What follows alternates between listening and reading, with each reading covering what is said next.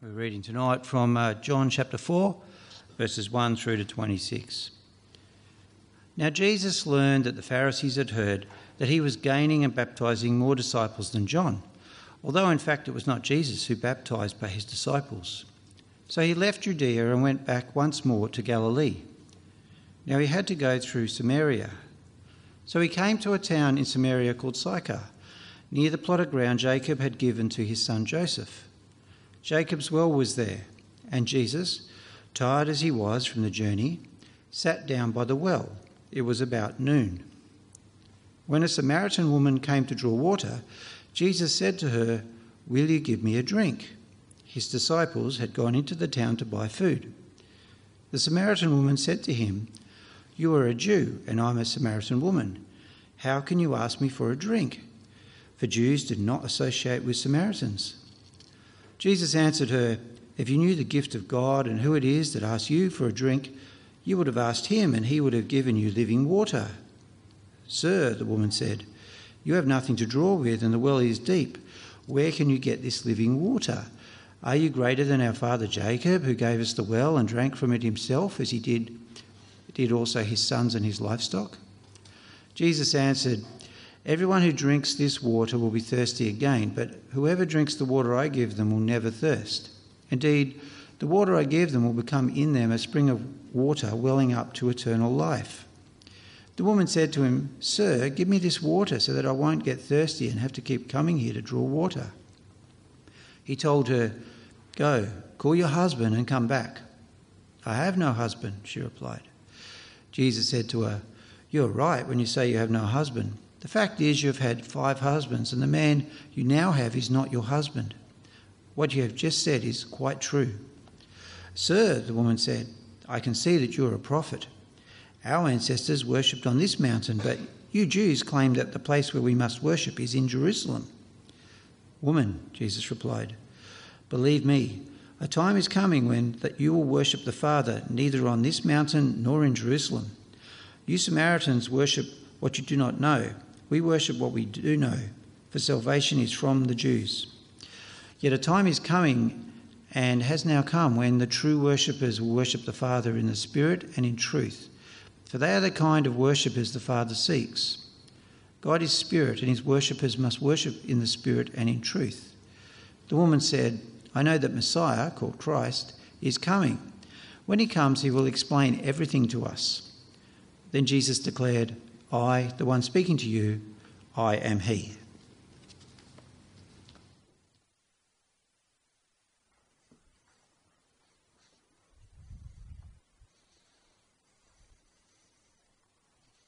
All right, let's pray. Dear God, be with us as we dive deeper into this section of John's Gospel. Prepare us to receive your word and guide us to grow into deeper relationship with you that you would quench our spiritual thirst and be our sustainer. Amen. So, for the last four years, I've been working as a plumber in Cairns. And so, to survive being a tradie in Cairns, you need to be drinking a lot of water. It's quite ridiculous how much water you've got to be drinking, and quite often it is being lost from your body a lot faster than it's going back in. Now, people are always really surprised to find out that plumbers do work on roofs um, I think the usual response I would get from this is, What? Why do you do that?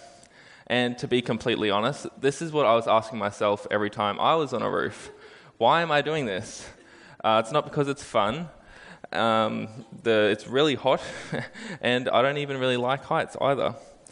And your back's aching and your legs are cramping, and there's no amount of triple M that can help you get through that. But so one day, there I am, trying to replace all the roof screws on the roof, and it was a really hot day. So thankfully for me, I'd arranged for Caleb Furon to come and give me a hand. And when he showed up, I don't think I've ever been more glad to see him. So I made sure I prepared really well for this day. I'd lined up Caleb, and I had my five litre drink bottle filled with icy cold water. So I'd do a bit of a section, and I'd stop and have some water and rest a bit, and then I'd keep going. Caleb, however, was not as prepared and showed up without any water. So, being the great friend that I am, I was like, you know what, you can use my water, and if you need to stop, just stop. All I could picture was just looking up and seeing Caleb pass out and fall off the roof. Thankfully, however, he didn't. Uh, but about three quarters of the way through, we were on Struggle Street. The sun was hot, water was low, and we were just constantly dripping sweat onto the roof. So, in my wisdom, I sent Caleb to go to the closest corner shop and get us some Powerades, um, and that got us through to the end of the day. And so, once we finished around lunchtime, we had to celebrate with some KFC. so, I'm sure a lot of you may have similar stories. Maybe you went on a roof, maybe Caleb wasn't there, and it might not have ended with KFC. But stories of when you were so dehydrated and really in need of water. But that's just our physical thirst, right? In this passage, we're looking at spiritual thirst. And I wonder do we even know how to quench that? Or are we just continually chasing after the next thing to try and satisfy us? So we'll be exploring this tonight through my three points a thirsty nation, a thirsty woman, and a thirsty culture. So, a thirsty nation. So before we get into chapter 4, I just want to have a quick recap of what happens at the end of chapter 3. So, to set the scene, John the Baptist testifies to who Jesus is um, as some discussion has arisen about his rising popularity so John makes the radical statement He must become greater, I must become less. And this is where we pick things up in chapter 4. In the first three verses of the chapter, we read that Jesus learned that the Pharisees had heard that he was gaining popularity and baptizing more disciples than John, although in fact it was not Jesus who baptized, but his disciples. So he left Judea and went back once more to Galilee. But why? Why would Jesus leave Judea when he is gaining popularity and more people are being baptized? His ministry is succeeding, so why leave? And that's where it's important to remember the interaction between John the Baptist and his disciples in the previous chapter. Division is already arising amongst John's disciples. They aren't happy that Jesus is gaining popularity instead of John.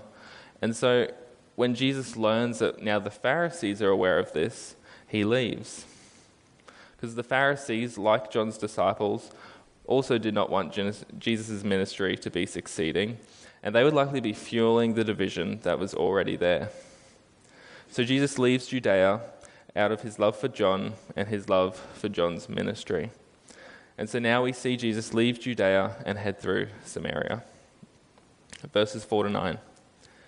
Now he had to go through Samaria, so he came to a town in Samaria called Sychar, near the plot of ground Jacob had given to his son Joseph. Jacob's well was there, and Jesus, tired as he was from the journey, sat down by the well. It was about noon. When a Samaritan woman came to draw water, Jesus said to her, Will you give me a drink? His disciples had gone into the town to buy food. The Samaritan woman said to him, You are a Jew, and I am a Samaritan woman. How can you ask me for a drink? For Jews do not associate with Samaritans. Now, my Bible has a note that says, or do not use dishes Samaritans have used. So we see Jesus leave Samar- sorry, Judea, travel through Samaria, and ask a Samaritan woman for a drink. So I did a little bit of research, and Jesus traveled 48 kilometers. So that's the equivalent of leaving here at church, going past Smithfield, past Kewarra Beach, past Palm Cove, past Ellis Beach, not quite getting to Port Douglas, but you could find yourself at the Oak Beach Boathouse.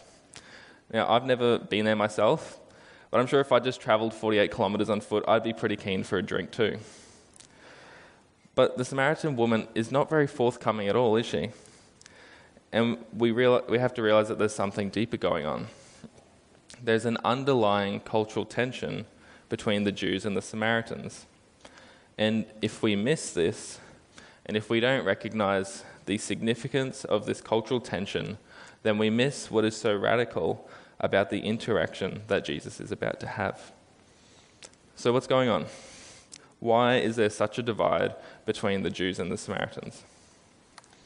Well, here is how Don Carson, an evangelical biblical scholar and commentator, describes the situation.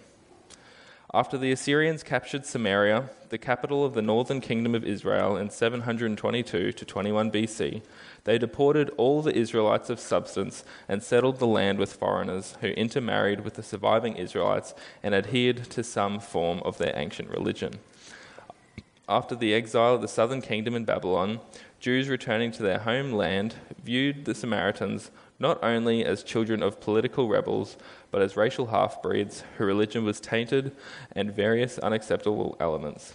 About 400 BC, the Samaritans erected a rival temple on Mount Gerizim. So we have ethnic, racial, and religious issues here that made Jews feel disdain for the Samaritans. They were ceremonially unclean, they were racially impure, they were religiously heretical, therefore, they were avoided. So, what does this look like for us today?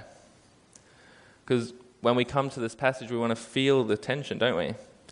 And I don't think we have to look far in our culture today either, do we, for division?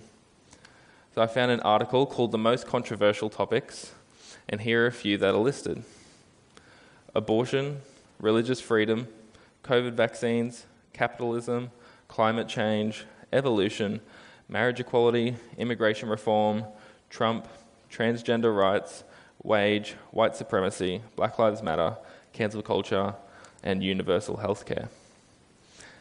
Now, you might be able to think of more, but that's quite the list, isn't it?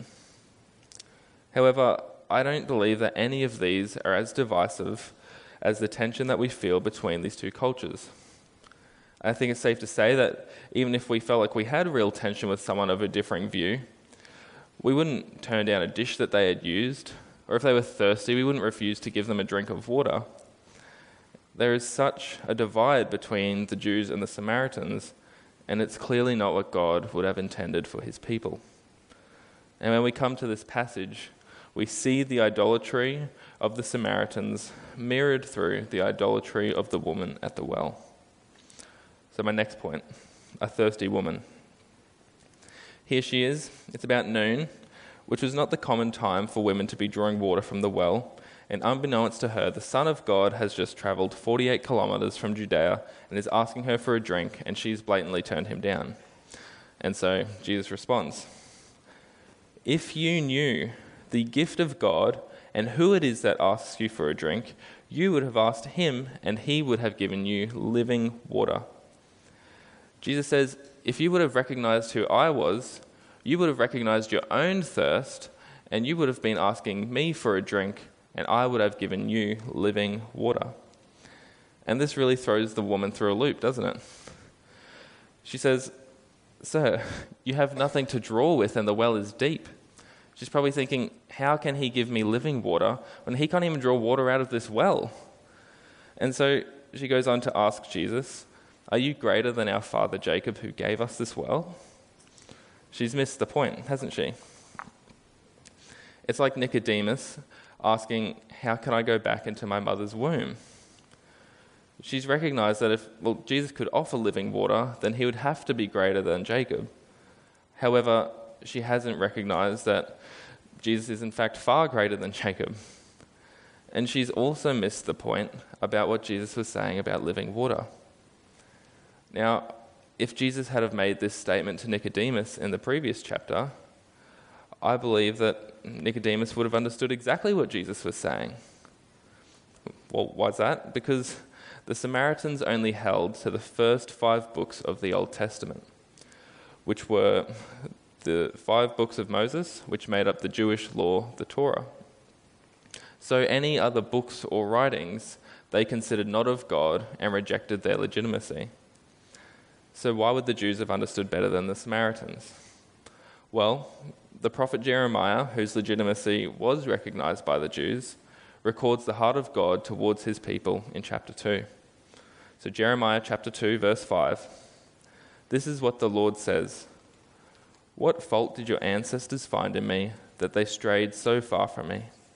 They followed worthless idols and became worthless themselves. Verse 13 They have forsaken me the spring of living water and have dug their own cisterns, broken cisterns that cannot hold water. See, in the time of Jeremiah, God's people had turned away from God, and God says, Why did you leave me? I am the spring of living water, and you have left me to dig your own cisterns, which are like these wells in the ground, and they didn't even hold water. The people of God were saying to each other, Sure, like God's there, but let's do our own thing. Let's dig our own cisterns and put our own water in them, and it's going to be great. And God's saying, Why would you leave me for your own cisterns that cannot even hold water? And that's what we see the Samaritans doing, isn't it? They leave God for other gods and other idols, worshipping the things of man, trying to quench their deep spiritual thirst, but they keep coming up empty. Now, how much more do we do this today? See, unlike the Samaritan woman, we have Jesus. We have his grace, we have his death and resurrection on the cross, and we can receive his spirit, yet we still dig our own cisterns, cisterns that cannot even hold water. Every time we turn to our work or financial status or sex or alcohol or fitness or other people for our meaning and purpose in life, we're rejecting God, the spring of living water. Now, Dan Allender is a Christian therapist, author, professor, and speaker focusing on sexual abuse and trauma recovery. In a documentary called The Heart of Man, he makes this reflection. The most unexplainable reality in the universe is how can you have everything and simply want something else you've been told not to get? That's madness.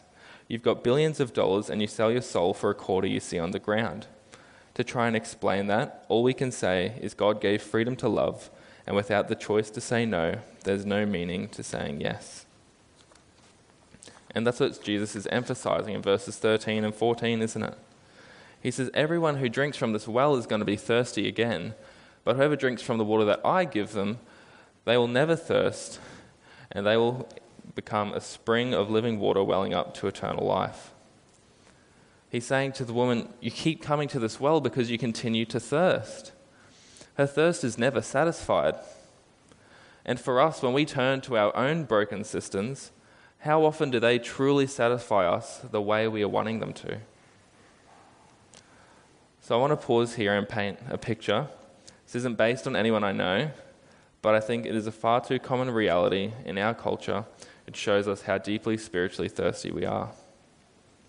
So last month, you were awarded Employee of the Month. However, now you can feel your boss and co workers getting more and more frustrated with you, and you're constant asking for their affirmation on your work and if they're approving of it.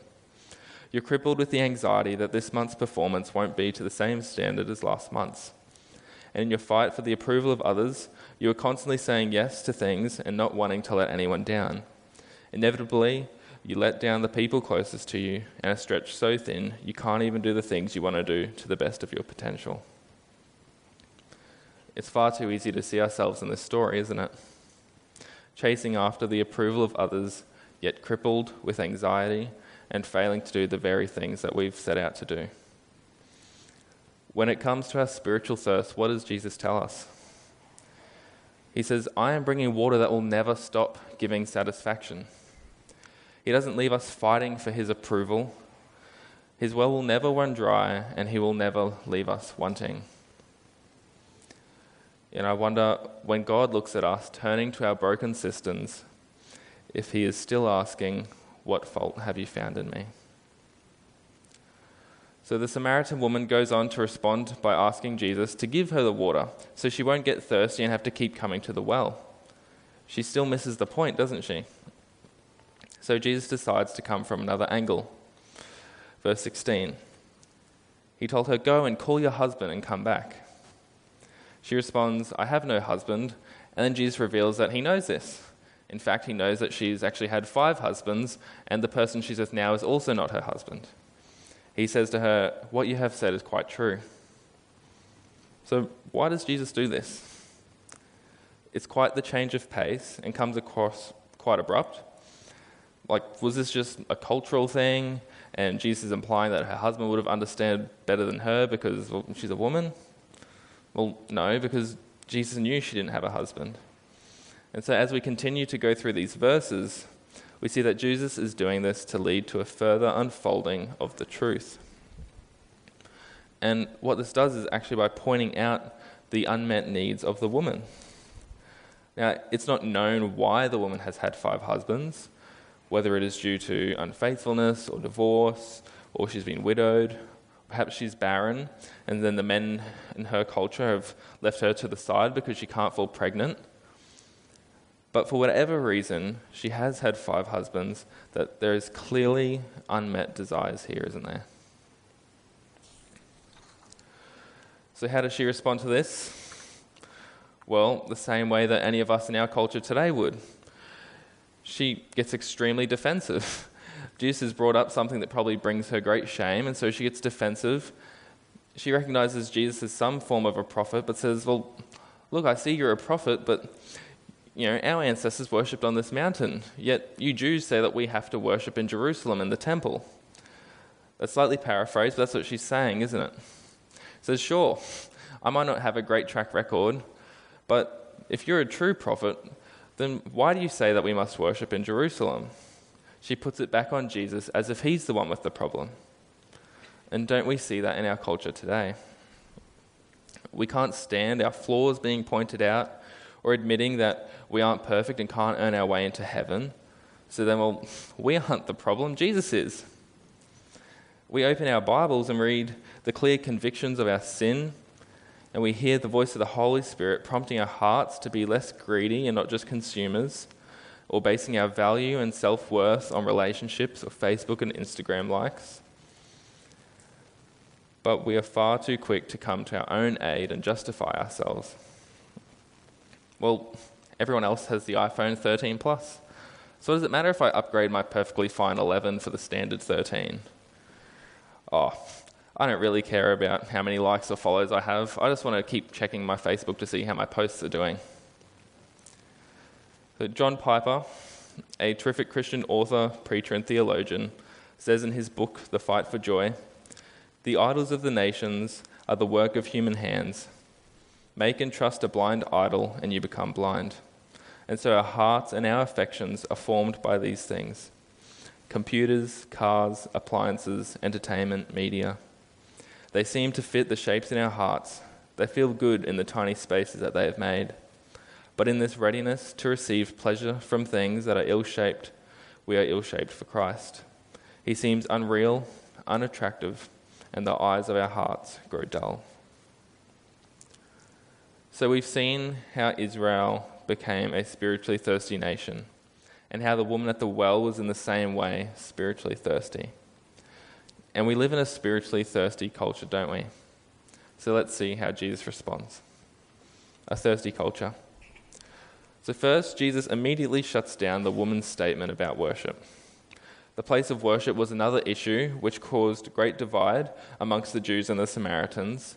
So, Jesus says to the woman, There is a time coming when you won't have to worship on the mountain nor in Jerusalem, so don't be concerned about the where. Verses 22 and 23 you Samaritans worship what you do not know. We worship what we do know, for salvation is from the Jews. Yet a time is coming, and has now come, when the true worshippers will worship the Father in the Spirit and in truth, for they are the kind of worshippers the Father seeks. Jesus is saying, Don't worry about the where, but the how. Jesus says, You worship what you do not know, but we worship what we do know, for salvation is from the Jews. So, what books of the Old Testament did the Samaritans have? They had the verse 5 Genesis, Exodus, Leviticus, Numbers, and Deuteronomy. Well, Genesis 49, verse 10 says, The scepter will not depart from Judah, nor the ruler's staff between his feet, until he to whom it belongs shall come, and the obedience of the nations shall be his. This verse, all the way back in Genesis, is telling Israel that God's Messiah the Saviour of his people will come from the tribe of Judah, which was part of the southern kingdom of Israel. So Jesus is making it very plain to the woman that the Samaritans should have known better. They should have remembered this passage. And so the woman realizes what Jesus is saying and acknowledges in verse 26 that God's Messiah is coming and will explain everything to them once he comes. And this leads to the very powerful declaration from Jesus I, the one speaking, I am he. Imagine the impact this would have had on the woman. all the searching of her heart, all the unquenched thirst that she's been seeking to quench. Jesus says, Here I am. The one you have been searching for, I have come to bring you living water. And how does she respond to this? She accepts it. And then she goes on to tell the whole village, and many more of the Samaritans received the living water from Jesus. As a spiritually thirsty culture, how do we experience Jesus now? How do we know that we are worshipping right? So Jesus said, A time is coming and has now come when the worshippers will worship the Father in the Spirit and in truth. And we are living in this time, aren't we? We can worship God as our Father through the Holy Spirit in which Jesus gives to us. But how can we be sure? Well, Revelation 22, verse 17 says, The Spirit and the bride say, Come and let the one who hears say, Come. Let the one who is thirsty come, and let the one who wishes to take the free gift of the water of life come. How do we receive the free gift of the water of life from Jesus? By simply coming. Coming to Jesus and accepting Him as Lord of our lives and Saviour of our souls. Now, we can't experience Jesus in the flesh as the woman at the well did. So, how do we meet him? Well, by humbly coming to him in prayer and reading his word. And he is still there to meet our deepest needs and desires. Jesus quenches our deepest longings. If you're longing for deep connection, Jesus will meet you there. If you're wanting to experience real rest from trying to fill your broken cisterns with the things of the world, Jesus will give you rest. And if you want treasures, well, Jesus offers us the most glorious treasures in heaven. See, Jesus doesn't just top up our broken cisterns whenever they get low or are getting close to empty. Jesus comes in place of our broken cisterns. And so I wonder who else in our lives needs to be hearing this? Who else needs to know that they can stop digging, they can stop searching, and they can come to Jesus and receive this free gift of living water. Let's be like the Samaritan woman, that when she receives the living water from Jesus, it just overflows in her that she can't help but tell others about it. Let's not just be content with the fact that we've received living water from Jesus. So let's be praying this week about who we can invite to receive this incredible, free, life giving gift. Let's pray. Dear Father in heaven, thank you for sending us your Son so that we could receive living water through him. Thank you that we don't need to continue digging our own cisterns that leave us wanting, but that we can come to you and have our deepest desires met. Jesus, this week be showing us the people in our lives who are spiritually thirsty and longing for your living water. Let us be a light to them that they would come to know you and experience your love. Amen.